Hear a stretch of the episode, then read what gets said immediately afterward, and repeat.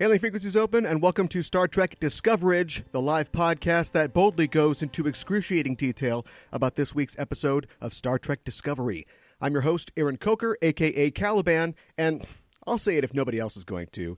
Illusions, Michael. A trick is something Lore does to his brother Data. Joining me on the show as usual is my co host. She's also the co host of the Generations Geek podcast, a more or less family friendly celebration of geekdom on the Chronic Rift Network. It's Ella Pearson. Ella, welcome back. Thank you. How are you this week?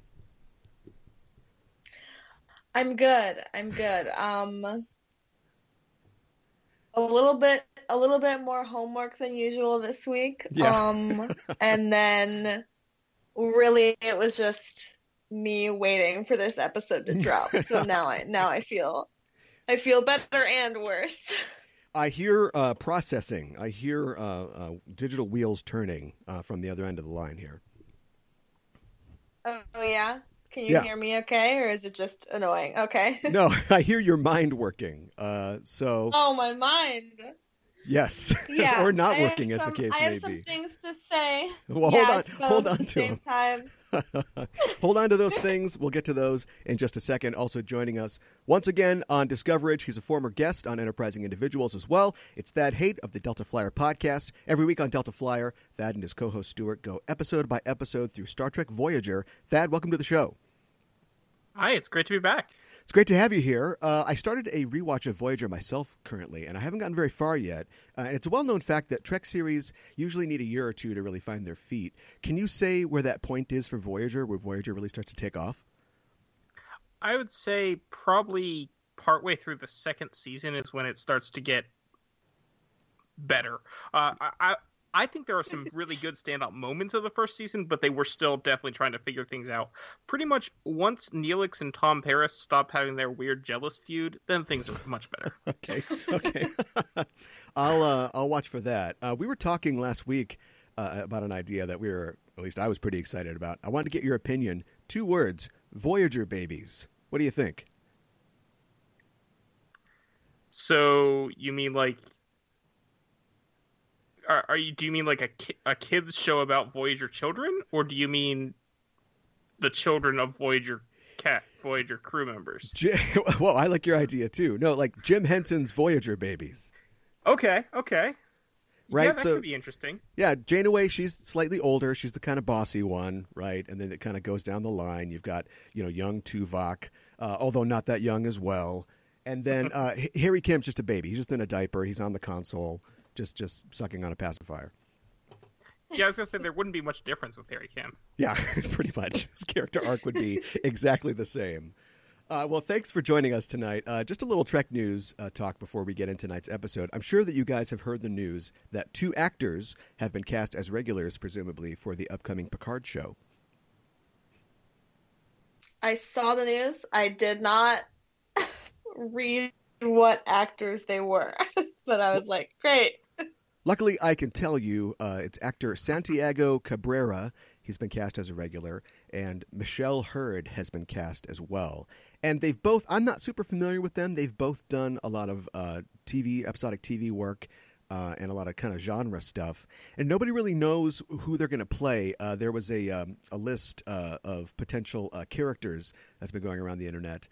People think that possibly Cabrera will be playing the role of Lawrence, who is a pilot, and he's described as a thief with a dodgy moral compass.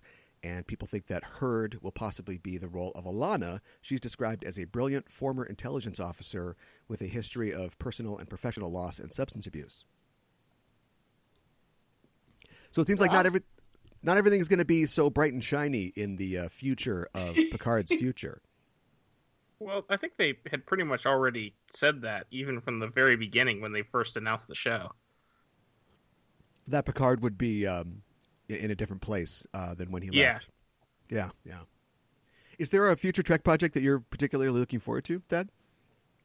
Uh, well, uh, definitely the as yet mostly unnamed but possibly called Destiny Picard show.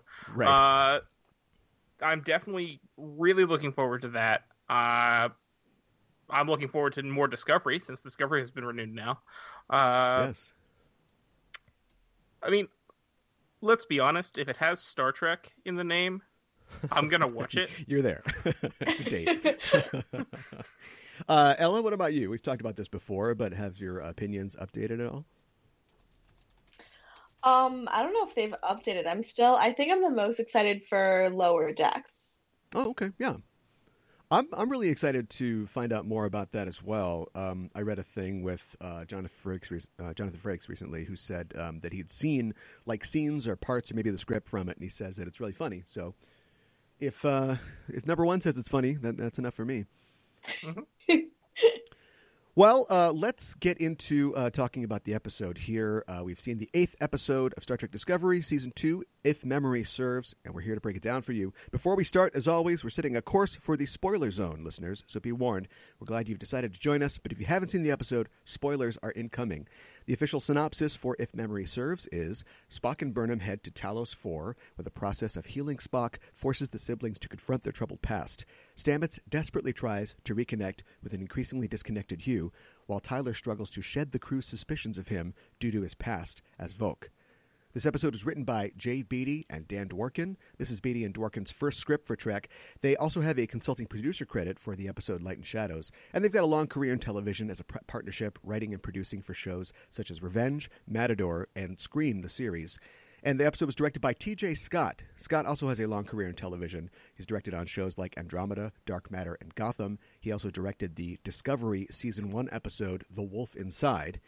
And let's uh, talk about theories uh, really quick. This is usually the part in the show where we kind of uh, check up on how we're doing uh, with some of the theories.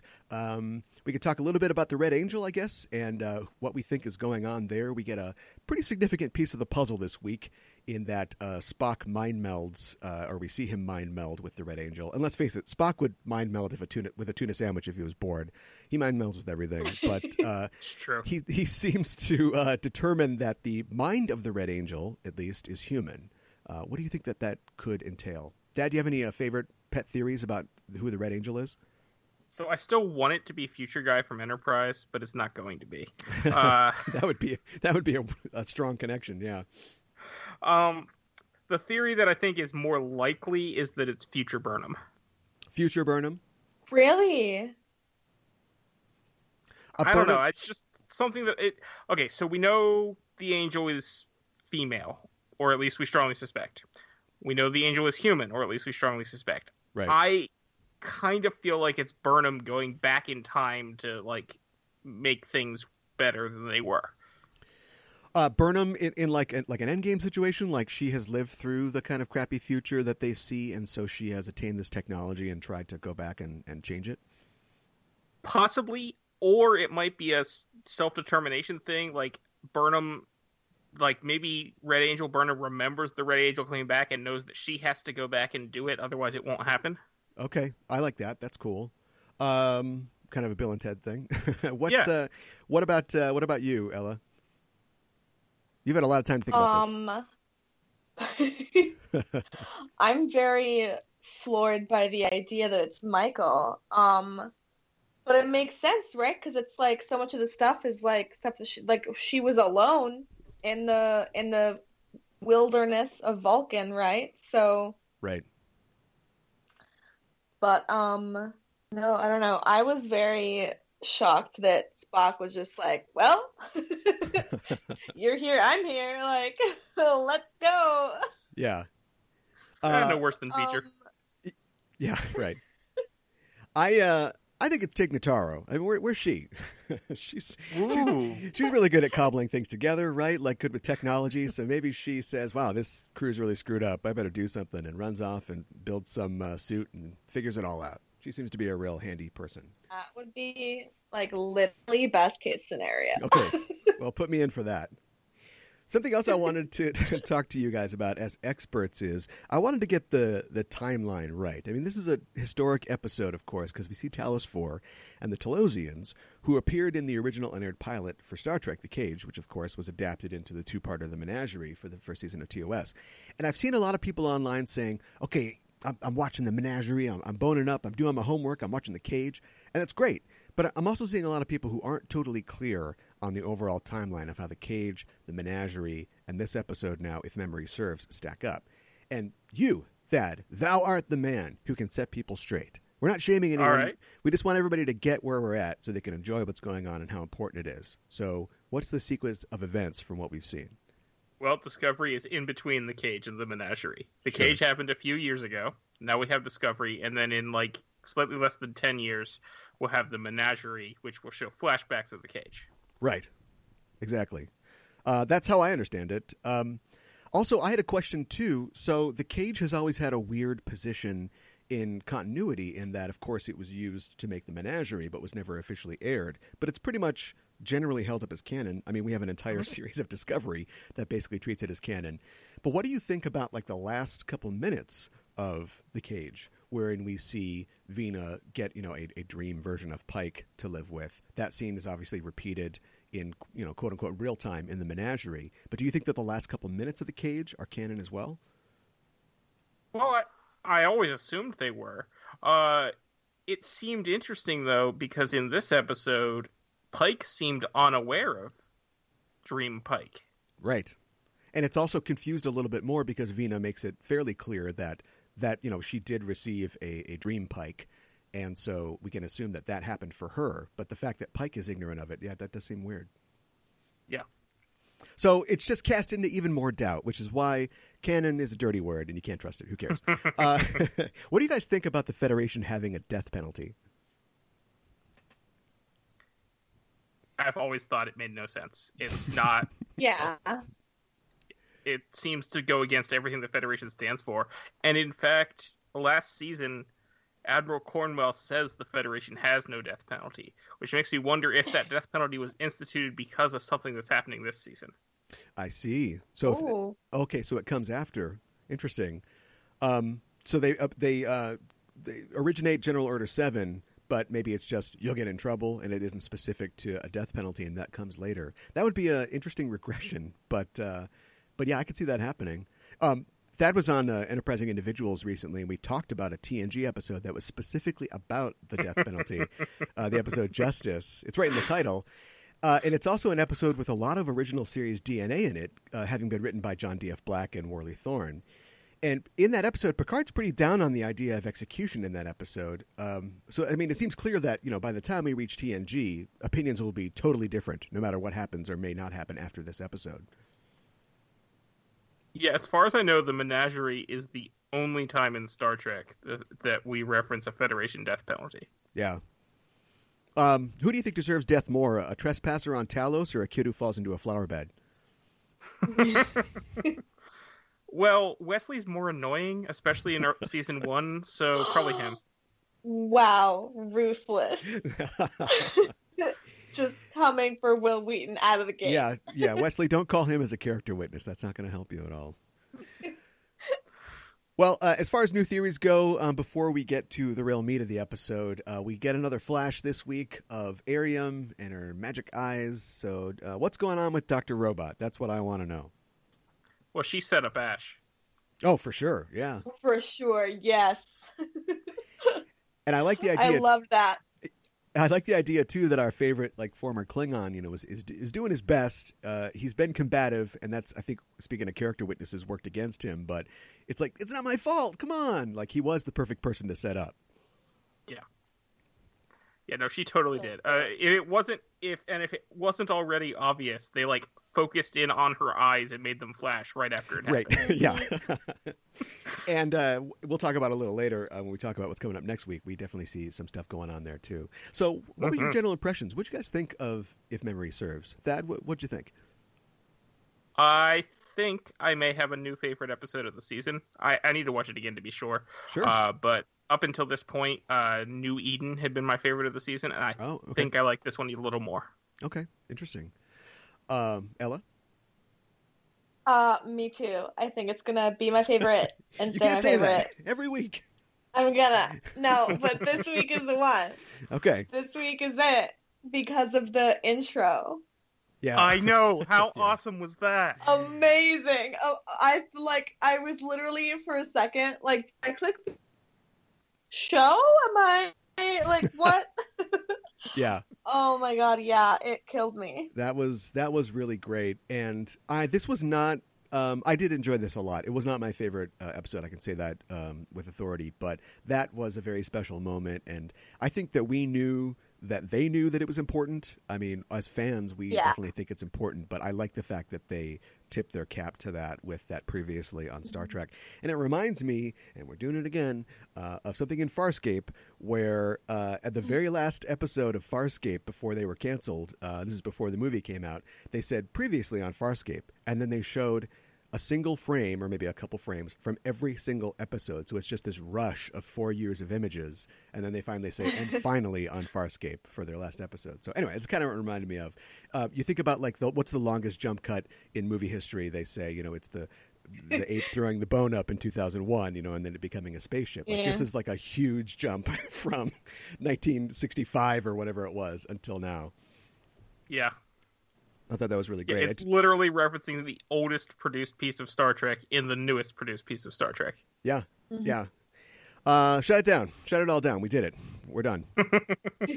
uh, as the episode opens, um, we so Leland is talking to a group of admirals, um, and it's always interesting to see them introduce kind of new characters, even if they're background characters. But I thought that this was kind of weirdly, uh, possibly suggestive. Like, is this like a cabal? You think of bad admirals that he's talking to? Like, why is he, as a Section Thirty One guy, specifically talking to these people? I thought that was cool. It could very well be a group of admirals. What I thought was really cool about this scene, though, is that there was there were four admirals, and they each represented the four founding member species of the Federation. Yeah. Yep, yep. That was uh, we had a Tellarite uh, and a uh, Andorian and a Vulcan, and then we had a guy. I don't know if you saw the guy in the back, but he looks like Admiral Squiggy. Like he had this little like thing of hair coming down his forehead. I didn't know what they were going for, but it reminded me of Squiggy. Um, yeah, that was really neat. So I, again, they just kind of throw admirals in and out. Um, you know, last season, and I think one or two episodes this season, we had the um, the Vulcan uh, admiral, the bald guy. So I just I don't I didn't know if we were going for like a kind of X Files thing, like these are the guys like behind, you know, the Section Thirty One or something. But that was a suggestion that I kind of got from it.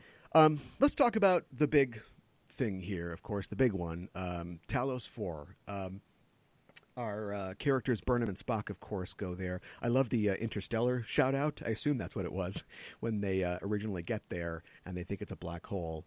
And of course, um, they don't want to fly uh, into it, and then Spock flies them into it. But it just it, the visuals of it reminded me a lot of uh, Gargantua from Interstellar. I hadn't even thought of that. Seeing that kind of, I'm, I'm trying to think of like how we've represented black holes in the past, um, like a warped star field or maybe just a, a black hole. But post Interstellar, they seem to have that you know the accretion disk and th- that sort of look uh, from the uh, from the black hole in the uh, in movie Interstellar. So if that's what they were doing, um, kudos. Uh, I, I like that. Yeah. Uh, we get to Talos 4 and we see Talosians, and we specifically, you don't get this necessarily visually, but I was watching with the uh, closed captioning on, and we see that there are male Talosians and female Talosians, which I thought was an interesting choice. Um, I mean, as people know, like the primary uh, Talosians in the cage were played by women, uh, voiced by men, to give an unsettling effect. Also, the Talosians are an atrophied race who have kind of moved beyond you know the physical form, so possibly they're asexual. But this establishes that there are male and female, technically, uh, Talosians. Here's a question: Do the Talosians even have physical form, or do they just make us think they have physical form? If they if they did, why would they pick that form? That's what I was gonna say. there are no hat stores on Talos Four. Yeah, um, maybe they do. Maybe they because they've really we've only seen them meet humans and one Vulcan, so maybe they scan our minds and they think, what are these guys impressed by? Guys in pool covers with huge heads. heads. Yeah, right. So- and get the real- get the throbby veins in there. Get that. That's what people want. Um, what I want to know is, have the Talosians been adding to their menagerie? You know, they let Pike go because humans, you know, apparently have a, a hatred of captivity. But do they still draw in people who uh, happen across their planet? I'm assuming they do because they, they're right? trying to find people to help restore the planet, and they need people. They they say in the cage that he's doomed them to death by not staying. So I Right. imagine they're still looking for people. Talos needs moms, right? Uh, I wonder. So, why are they helping uh, Spock in this case? Do they they've seen what's in his mind, and they too fear uh, the eradication of all life in the galaxy? I guess. I guess. Yeah, like they know they know what he knows, and he Mhm. knows they know what he knows, Yeah. and they know Whoa. he knows they know. Stop. Stop it. Stop. does he know they know he knows they know? I don't know if he knows if they know that he knows that they know. Uh, that's all I can assume. Uh, there's lots of great Easter eggs here. You know, of course, we get a nod to the singing plants, and uh, That was so Burnham- cute. Burnham almost replicates exactly uh, Spock's actions Yeah. in, in the cage. Yeah. Uh, and of course, Vina appears, uh, played by Melissa George, which that was the big surprise to me. Did, did was there an announcement that she would be in this season? I don't believe I so. don't know. Yeah, I didn't. I was. ex- Oh, sorry. No, no, go ahead. I was like probably about fifty percent expecting, or I guess expecting a fifty percent chance that there would be Vina in this episode because I feel like it would have been really weird if there wasn't. Yeah. But yeah, no, I don't think there was any announcement. Um, because she is a. I mean, I'm not sure that she's super famous, but she's done a lot of um, work, uh, like in BBC shows and some movies and stuff like that. So that to me, that's like on the level of a Rebecca Romijn. Like we got Rebecca Romijn. Um, getting uh, Melissa George is kind of a big deal too. So c- clearly, they wanted to make that something of a surprise. Um, not having her, yeah, I, I agree that that would have been weird. Um, Discovery has definitely worn its heart and everything else on its sleeve, and I think that you could have made a case for them to, you know, if Spock could just be like, uh, "There was a woman named Vina here. Is she around? Uh, she's doing something else. She's feeding the chicken or something like that."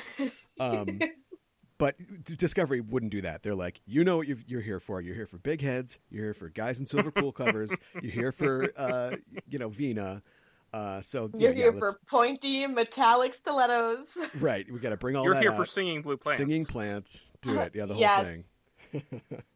we just uh, unfortunately we don't have Susan Oliver, but we can we can do one better on that. So, um, let's uh, take a break real quick before we talk about the end of the galaxy and talk about our new segment. Uh, we've actually been doing it, but now it's uh, con- concreted as a segment called "Now What," where Captain Pike incredulously finds out another secret that his crew has been hiding from him. Every single week this happens.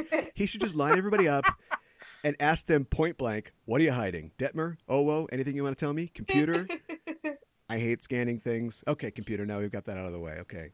Uh, tonight, he finds out about the former relationship between Tyler and Burnham, which, until he had mentioned it, I'd kind of forgot about. I mean, Tyler has his hands full this week with Pike and Culber, but what do you? How do you think that he really feels about Burnham at this point? How Pike feels about Burnham? No, no, Ty uh, Tyler. Um, Complicated. I they seem complicated, but they seem chill, right? Like when they were like um Friendly exes. they were talking. Well, yeah, when he was on Kronos, they were talking like they still. They seemed like, like weirdly close. I feel like they're chill. I don't know. Yeah. Thad, did you get that impression? Like he, In that scene, yes, when he was on Kronos and they were, but then when they've interacted a bit on the Discovery, it was a little more awkward. But that's understandable. yeah, I I think yeah, mostly they're okay, but it is obviously complicated. Yeah, and I wonder as but well. Ash is like uh, oh, I'm he's sorry. like all in on like trusting Michael. Yeah. He's like, oh yeah, I trust Michael more than anything. Yeah, yeah, he definitely trusts her, Yeah. and I'm not 100 percent sure on exactly how much time has passed since the first season, but he's, you know, he's he was involved with uh, L'Rell, you know, up until like shortly, and he's definitely people question his, you know, his nature, his uh, sort of dual sided nature, but he seems more centered. I just feel like in the first season, if Burnham was in trouble, he would have been freaking out and like, we we gotta go, we gotta go get her, like we gotta help out Oh, and definitely. in this in this yeah. he's just like she she's got it she's got it also i don't she's, she'll she'll yell at me if i run in and try to help her like she definitely she's got it so we don't have to mess with that at all That's what he should have said to Pike. He should have said exactly what he was thinking. It's like, Yeah. I mean, you can try it, but like, she'll be mad, dude. she's not gonna like that uh Okay, so let's talk about uh, the end of the universe, or at least all sentient life in the galaxy. Uh, we find out that uh, I think, as we had speculated last week, uh, Ella, that uh, Spock's got a time mind. He's got time brain. He's got Yes. these uh, Yeah. these thoughts and these visions in his head that uh, don't fit with uh, logic or continuity, uh, which uh, we do every day as uh, sci-fi fans. But anyway, whatever, Spock. And so he's got to go to Talos and get this worked out. And in his visions, we see. Um, I don't know how else to describe them, but we see these kind of like squid things, like these squid bots or squid ships. Um, later on, uh, Cephalopods. Cephalopods, yeah. Tilly Yeah. does describe them as cephalopods, so that's what we're supposed to think.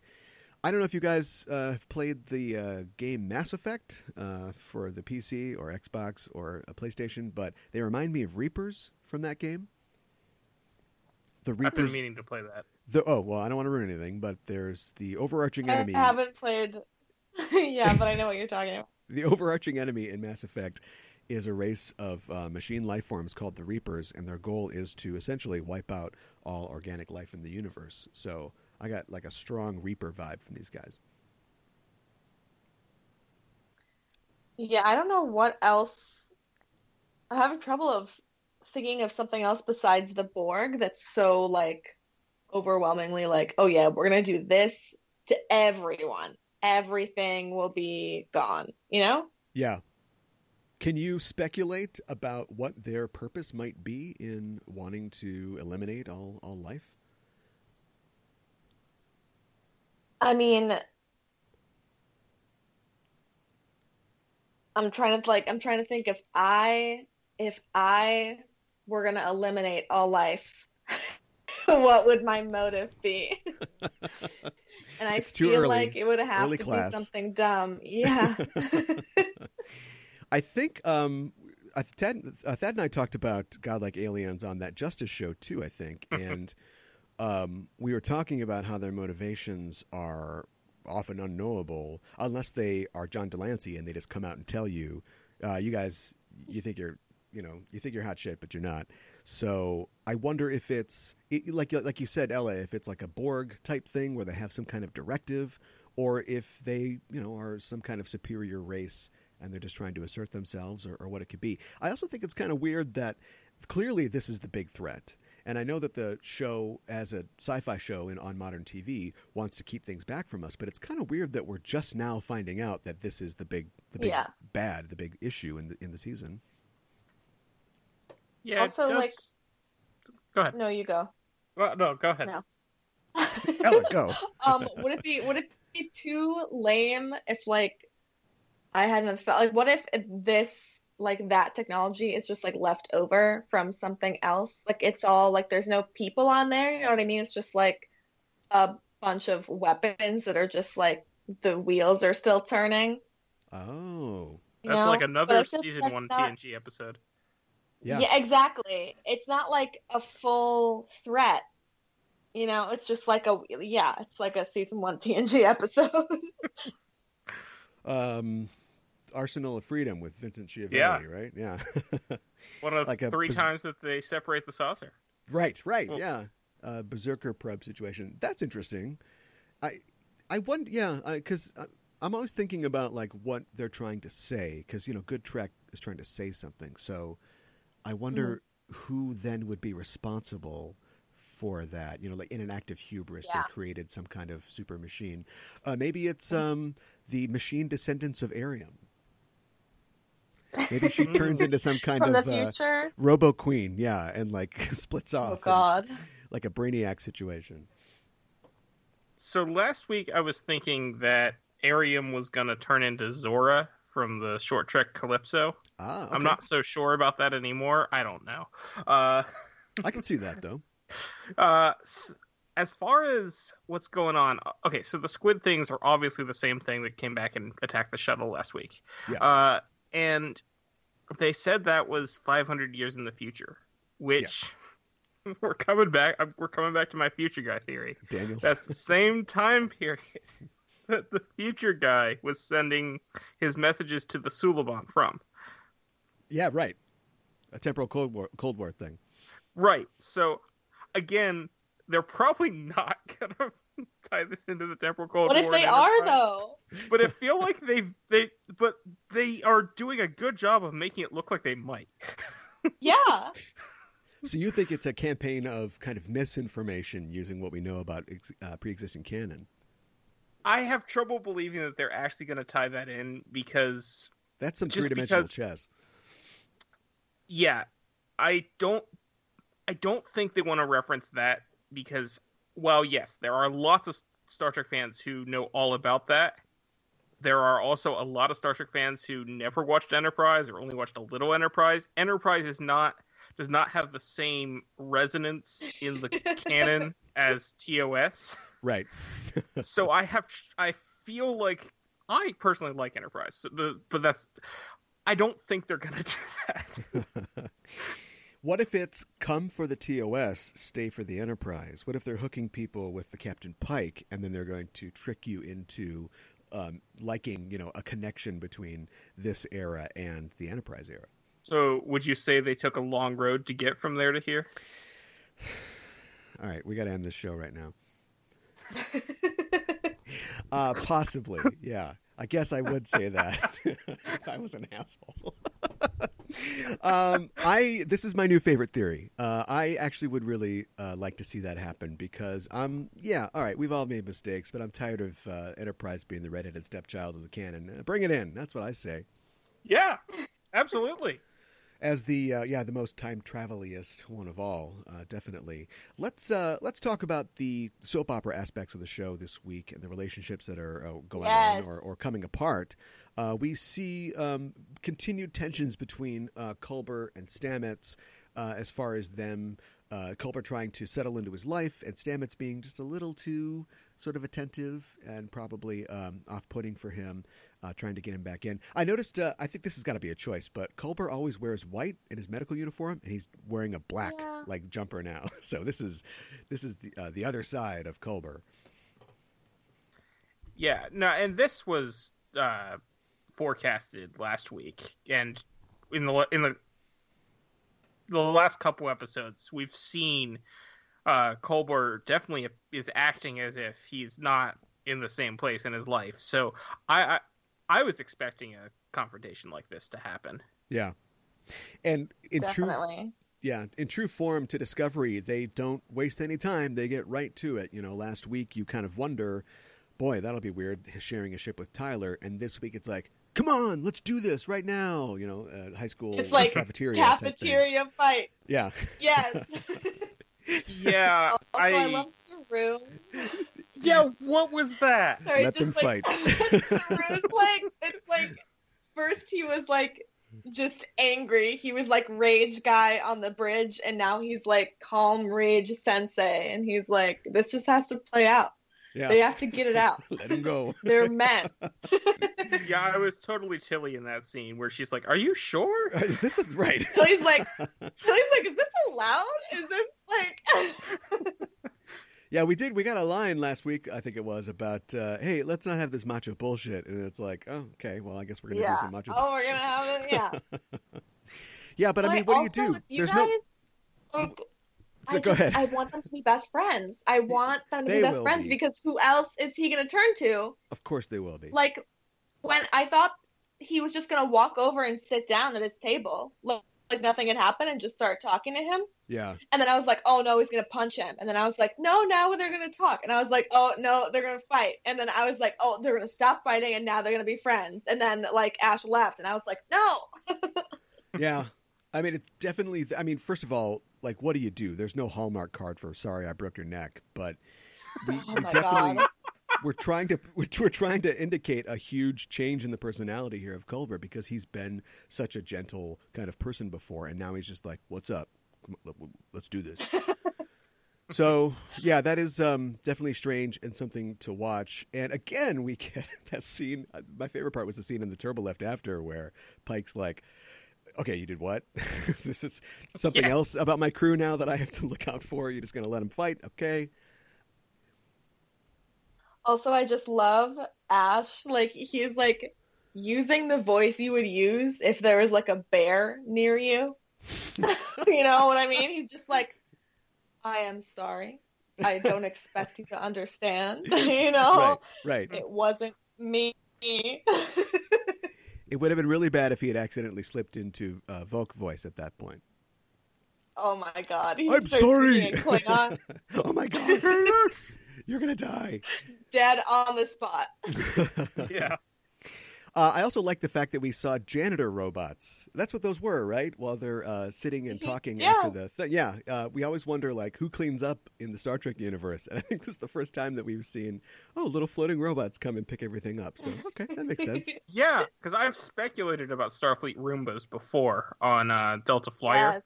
There you and go. yeah, now we know. Yep, they've got him. Um, let's talk about. We're just going from strength to strength here. Let's talk about the relationship between Michael and Spock. And we uh, see the incident that we well, we see two incidents. We see the uh, visitation of the Red Angel to Spock as a child, and then we see the rift uh, that uh, is the or the start of the rift between the two of them uh, when they are young. And um, the first is interesting because it appears that the Red Angel's visions aren't necessarily uh, deterministic, like what will come to pass. They are you know, possible alternate futures, which is interesting. Um, and the second was, of course, it's, it's almost as huge as just the T- Talos 4 thing, is that it's basically giving us like the underlying reason why Spock ultimately turns to his Vulcan side for the life of the character. Like, what did you guys think about them taking a stand like that? I I cried. I'm not afraid to admit it. okay, all right. It's very brave. It was a you. moment for me. um, I do think they're both. I, they're both being a little overdramatic about it. Like, but I don't. I don't expect really anything less from them, like or from Spock, because I feel like he does a lot of like, oh well, if you're gonna say that, then we won't speak for ten years, right. type Yeah. stuff. Um, You don't need to have emotions then- to be drama. Yeah, for sure. Yeah, exactly. But then at the end, he was like, "No, I know exactly what you were doing. I just didn't like it, or like Yeah, whatever." And it's right. like, okay. Yeah, it was very touching. It was, and I have to imagine that deep down, Spock probably already fi- had figured that out a long time ago, Yeah. Even before she showed him the memory. That he probably had figured out that she didn't really, that she had done that to keep him away, not to Oh, insult, yeah. not to hurt him, and not to actually say which. Like, I'm sure it still hurt, but I just feel like a, a person like Spock would have done the self reflection and realized as he got older, he's like, oh, she was probably just pushing me away for my safety. Yeah, um, I agree with that. And I don't know, I, I think I probably also need to watch it again and, and take time to kind of process it. But it, I, I feel like I didn't quite buy it. Like I bought th- their motivations uh, and I bought what the characters were feeling, but I felt like they were trying to, much in the same way that you were talking about, trying to tie um, Enterprise, you know, in the temporal Cold War into Discovery. Uh, I felt like they were trying to finally cement uh, Michael in the canon, you know, in a way that was indelible, and also explain why, you know, we haven't heard of her. And again, canon, dirty word. It's not really my point. I just with 50 years of a character, and then her being like, and the reason he did all that is because I said he was a freak. It was like I'm not sure that I totally uh, swallowed that. But if he was going to kind of do that anyway, but he also just used that as, as an excuse to be petty because again, you don't need emotions to be petty. True. Can we just? I need a moment for the little cherub who plays young Spock. I feel like we talk about him every time he Yeah. has one screen, but he's still so precious. yeah, yeah. He is he is very super precious. Um, and I mean that's the way you want to go. I don't know how you would find. Get me a little Leonard Nimoy. Like I don't. You don't want that.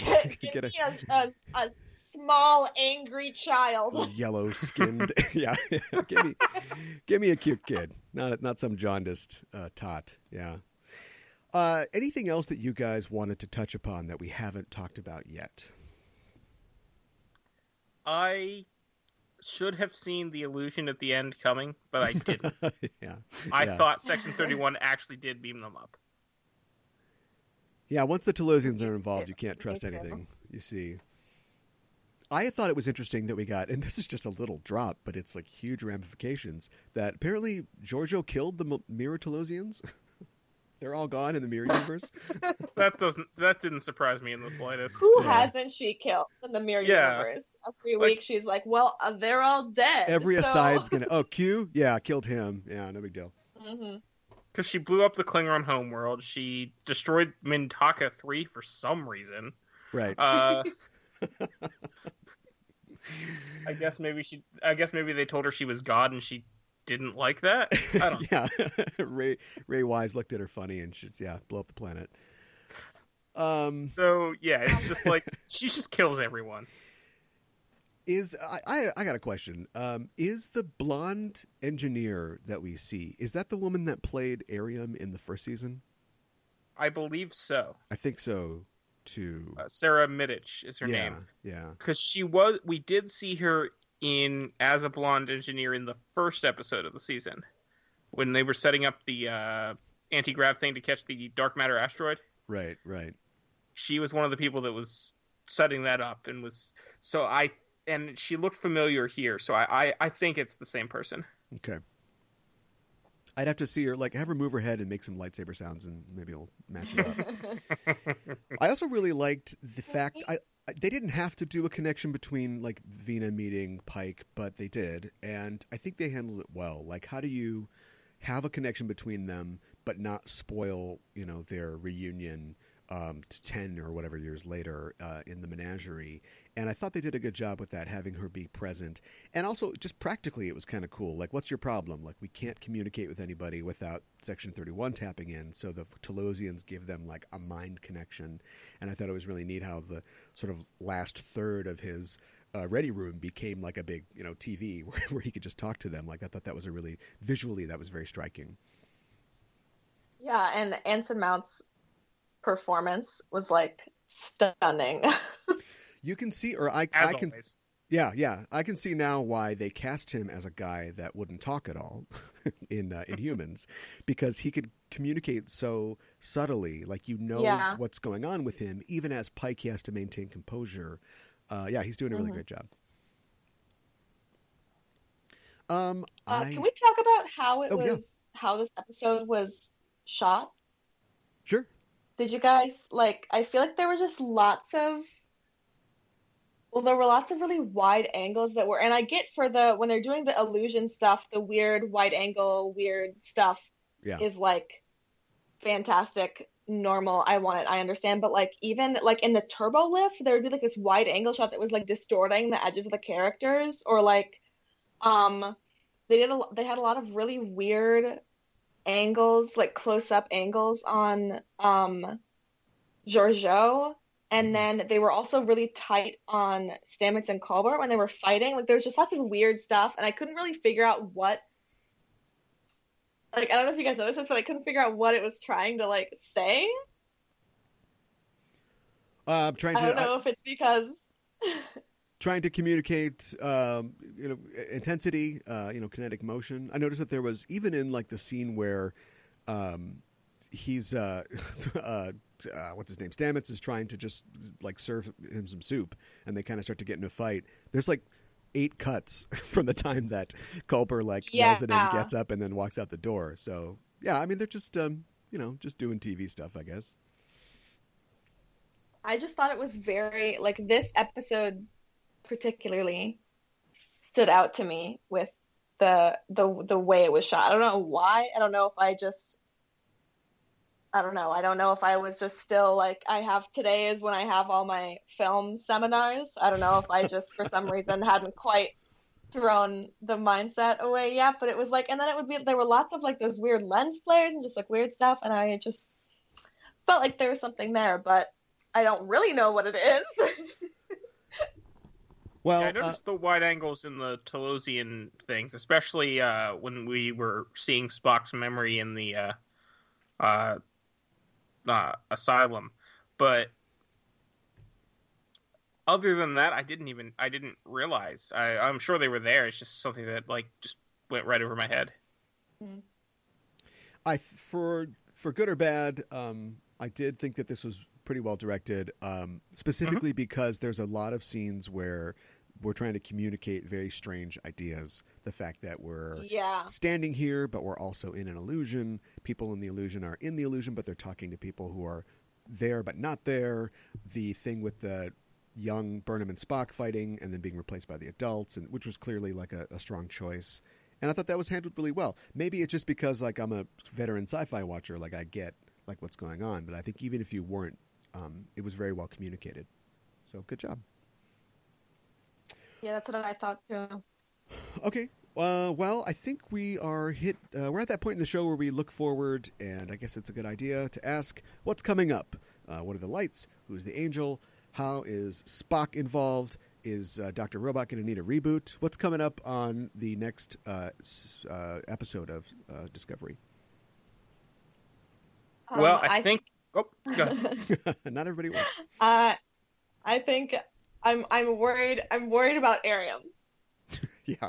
It, well, in true Discovery like- form, it looks like we're not going to have to wait Yeah. long to find out what's going on with that. like yeah. we don't know her quite well enough for me to know that she's safe and even th- you know like i'm like oh you're kind of like you're just on the bridge like we all know you and we all know your name now but like Yeah, I'm. I don't think they're gonna kill her, but it's possible, I suppose. I hope not. I'm really tantalized at the idea that we'll get to learn something about her. Like, I don't. it's such a you know we knowing what we know about androids, artificial intelligence, and complicated subjects in the world of Trek, and to me, she just seems like like a line item on a brainstorming list of like character ideas. Oh, Robot girl, and so I'm really excited for them to show us that they clearly are going somewhere and they have a great concept for her. And I don't expect them to just stop everything and just tell me what it is. But in an episode like this, hopefully we'll get to, you know, learn more about her. I'd like to see her go through a transformation, maybe like Saru, like an evolution. That seems to be leveling up the characters. Seems to be something that Discovery is really interested in. An upgrade. I hope that too. yes Yeah, well, she's currently I hope- Airiam 2.0. Make her Airiam 3.0. right. yeah. Uh, Airiam uh, Vista, but not that though. Um, and then also we're heading to uh, section Airiam 31's ME. God, the worst. Just jettison her right now. Yeah. Uh, it looks like we're heading to uh, Section 31's headquarters next week. Yeah. So, I've been thinking, as far as Section 31 goes, that at some point there's got to be something that happens that makes Section 31 get officially disbanded because they're basically like at this point they're like this they're like the CIA. Everybody Yeah. knows about them. Yeah. And we know in the 24th century that's not the case. Right. That they're like the secret CIA in the 24th century. No one knows about them. Yeah. Uh, so I, I'm thinking there's going to be this, whatever's happening next week or a continuation of that. Section 31 is going to dro- going to cross the line, and they'll be officially disbanded by the Federation. I think. So, do you think, because it seems like Leland is really bad at his job, and when uh, Georgiou kills him, it'll be totally deserved. Do you think Georgiou then will possibly be like the the patron saint or like the J. Edgar Hoover of the new version, the new secret version of Section 31? Yep, and I think that that's going to set up that new show perfectly. Nice. Oh, I'm down. Ella, hell yeah she's in. Uh, yeah, and as far as like, I again, I'm the guy who says that canon's a dirty word. Here's the third time I'm going to mention canon. It, it it does seem strange, like somebody like um like Captain Pike, uh, who is a storied, you know, captain in in Starfleet. You know, I like the fact that we get a captain's log from him, but he specifically mentions 31, and captain's logs must be like historical documents. Do you know what I mean? They're like like the Constitution. Right. Other captains must look at them. So So Either- that's either at some point everybody just believes that they're gone and, and they'll they'll never come back, and of course they do, Mhm. or Section Thirty One you know sends a virus into the web to erase like all uh, you know the goodbye virus from uh, Batman uh, Dark Knight Rises or whatever. I'd You believe like a listening? combination of the two, actually. Oh, both of them. Honestly, yeah. So I'm thinking at some point, 1631 is going to get disbanded officially. The Federation is going to order their dissolution. They're not actually going to go away, but they'll be working in secret from then on, Right. and they will work to eliminate all rec- record of them, so that as time goes on, fewer and fewer people will even remember they existed. I can see that. yeah, Um, like you're listening to Captain Pike's logs, and it's just like, and today redacted did redacted. Right. Like- Exactly. yeah, right, right. yeah. I could see that happening. Well, uh, I think well we went went a ways here, but I think we got it all. So we'll, let's bring it to a close, and that's it for our show this week. Uh, thanks for joining us, listeners. Uh, I want to say if you like what you hear, you can follow us on Facebook and Twitter at EISTPOD for updates and to get notified when both episodes of Enterprising Individuals and Discoverage are released. We've also got a discussion group on Facebook called Enterprising Interlocutions, which you can find by searching or by going to facebook.com forward slash eistpod. Uh, it's a group where we go deeper into the kinds of discussions and speculation you've heard tonight. You can also tweet to us on the show by using the hashtag Discoverage or email us at EISTpod at gmail.com. And while you're on the internet, why not head to your listening platform of choice and subscribe to our show, give us a rating and a review because it really helps us out. Also, uh, we've got some merch. You can check out our t-shirts that are available on our TeePublic store. Search for Just Enough Trope on TeePublic. That's our parent network for our snazzy Trek wear. And if you like the show, tell a friend. Discoverage will return on March 14th for the next episode of Season 2 of Star Trek Discovery. That episode is entitled Project Daedalus, and it was written by the newly announced co showrunner for Season 3, Michelle Paradise, and it's directed by Mr. Jonathan Frakes. You guys have any clues as to what Project Daedalus might be about? I don't. What's the project? I mean, we saw from the from the as far as what Project Daedalus is. yeah. Uh, I'm wondering if we're going to go back to the Enterprise well again. yeah. uh, so there was a season four episode of Enterprise that admittedly was not a very good episode, right. uh, called Daedalus. Yeah. Uh, and it was about the transporter and the inventor of the transporter, whose name actually appears in the credits of Discovery. When they show the transporter, they actually say that it was designed by Emory, and I've forgotten his last name, but that's the guy from the, that episode of Enterprise. And this is the thing where he's like his kid got beamed into subspace or something like that. He's trying to get him out. Right. Yeah. So I'm wondering if they're somehow going to tie that in, but again, probably not because that's a It's deep. so cut. explicit, though. Yeah, I don't know. Do it. Do it. Do it. Make Discovery the linchpin that ties the whole thing together. Just me outside the writer's room yelling, cowards! I want to see a young. I want to see a young uh, Grand Nagus Zek, you know, making his first uh, dollar and putting it on the wall. Oh my see- god! Yes, Everything connects together. So ears, that would so be smooth. amazing. Well, hopefully that'll be true. We'll see. Uh, in the meantime, you can check out our main show at Enterprising Individuals at enterprisingindividuals.com. Every Wednesday, I and a guest will discuss in excruciating detail a selected episode from a Star Trek series. We also have news from the Trek sphere, updates on Star Trek Discovery, and interviews with special guests. And speaking of Enterprise, and we have a lot tonight, we just released our first episode about Star Trek Enterprise. It only took four years, but we did it. Uh, I have a conversation with Peter Byrne of Trek versus Trek about a real cracker of an episode, the episode Twilight. And you can find conversations Ooh. like that, uh, off topic rants, DS9 and Voyager episode recaps, and more at our Patreon page at patreon.com forward slash E EISTpod. Thad, thanks so much for joining us tonight. Where can people find you online? Uh, you can find me personally on Twitter at Tyranicus. That's T Y R A N I C U S. And you can find my podcasts, uh, Delta Flyer, uh, where we're slowly working our way through Voyager. That's uh, at Delta Flyer Pod on Twitter or available on any podcast device that you want to use. Uh, the other show that I have is Stargate Weekly, where we're doing the same thing just with Stargate instead of Star Trek. And that's at Stargate Weekly or again on any podcast player you want to use. Awesome. And Ella, thanks as always. Where can people find Generations Geek?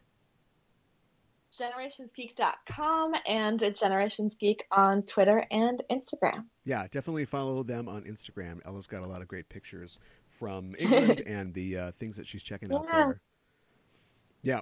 So that's it for us. Thanks for listening, and we are signing off. This is Aaron for Thad and Ella saying, live long and prosper.